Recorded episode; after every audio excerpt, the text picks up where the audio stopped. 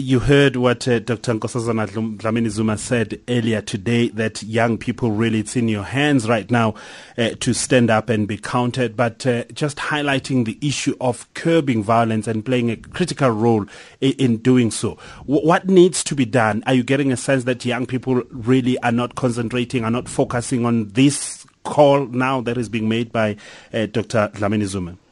Uh, thank you very much, and uh, I would like to greet first uh, all the South Africans who are listening to me and the ones inside, outside.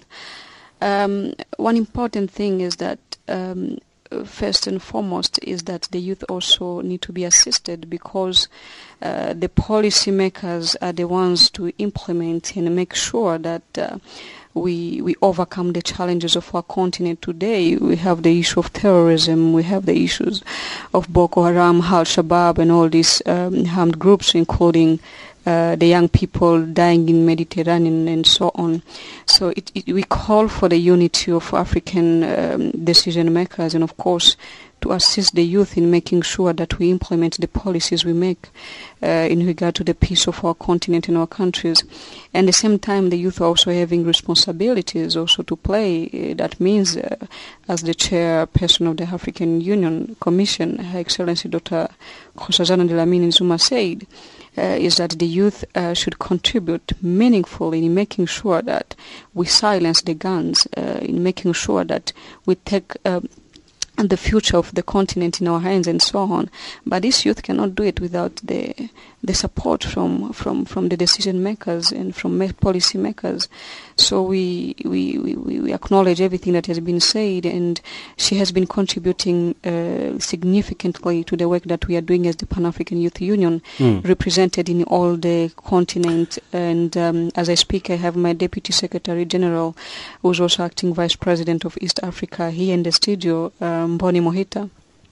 All right. Before before perhaps we talk to uh, to to your, your, your deputy there, l- l- let's look at here in South Africa, for instance, in terms of the population, uh, the youth uh, makes up the the larger part of the population. They are the majority in the majority, and uh, you know opportunities is what they are crying for you're talking about uh, the, the leadership of the countries creating opportunities for young people but young people also should should should be taking the bull by its horns as it were so what what is it that they need to do to first not just sit back and, and wait for the leadership for the authorities to open gates for them but also they open gates for themselves um, uh, thank you very much. Uh, you know, uh, the young people have to play a significant role. That means uh, the young people should also take responsibilities. The young people should be able to sacrifice. The young people should be able to work hard. The young people should be able to set out visions and follow the said visions. And of course, the responsibility also of young people is uh, also making sure that we are disciplined and we, we protect the sovereignty of our countries and uh, and the development of our, of our countries. The big number does not say anything, but what is important is the quality in these young people. We can be 70% of the continent. We can be 60% of the population of the continent.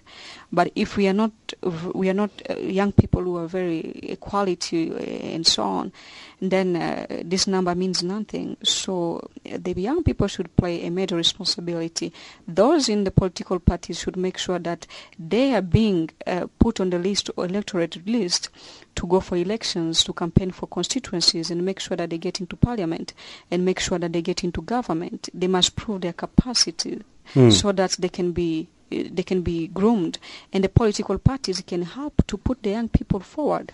And of course those in civil societies also can can do well. And also um, as, as I speak on this um, we have African Union a policy which says um, all the member states of African U- Union need to reduce the unemployment rate by 2% each year now, how many African countries or member states have respected this, and how far have we gone with this issue? So, this all these are contributed are contributing to all this sort of young people getting into armed groups and and terrorism and, and so on. So, young people are having major and significant role to play and analyze critically the problems that are going on in the countries. All right, uh, let, us bring in your deputy there because uh, I, I, take it you, you, you brought her through so that also she can talk on these issues.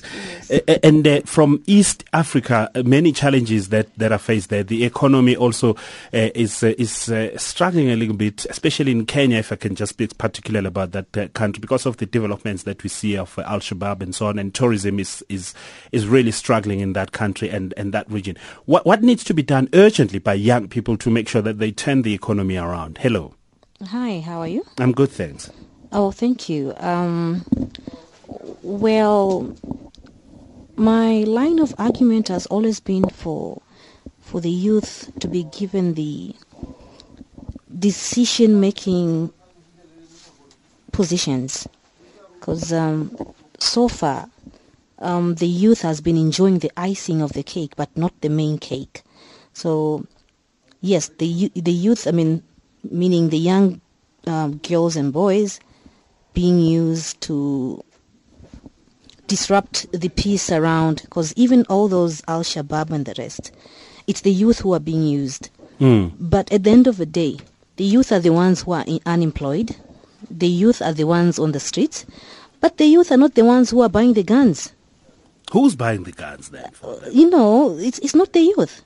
So I think um, we need more dialogues between our, our leaders and the youth because it's better for them to hand over part of the leadership to the youth now when they can still direct and advise the youth.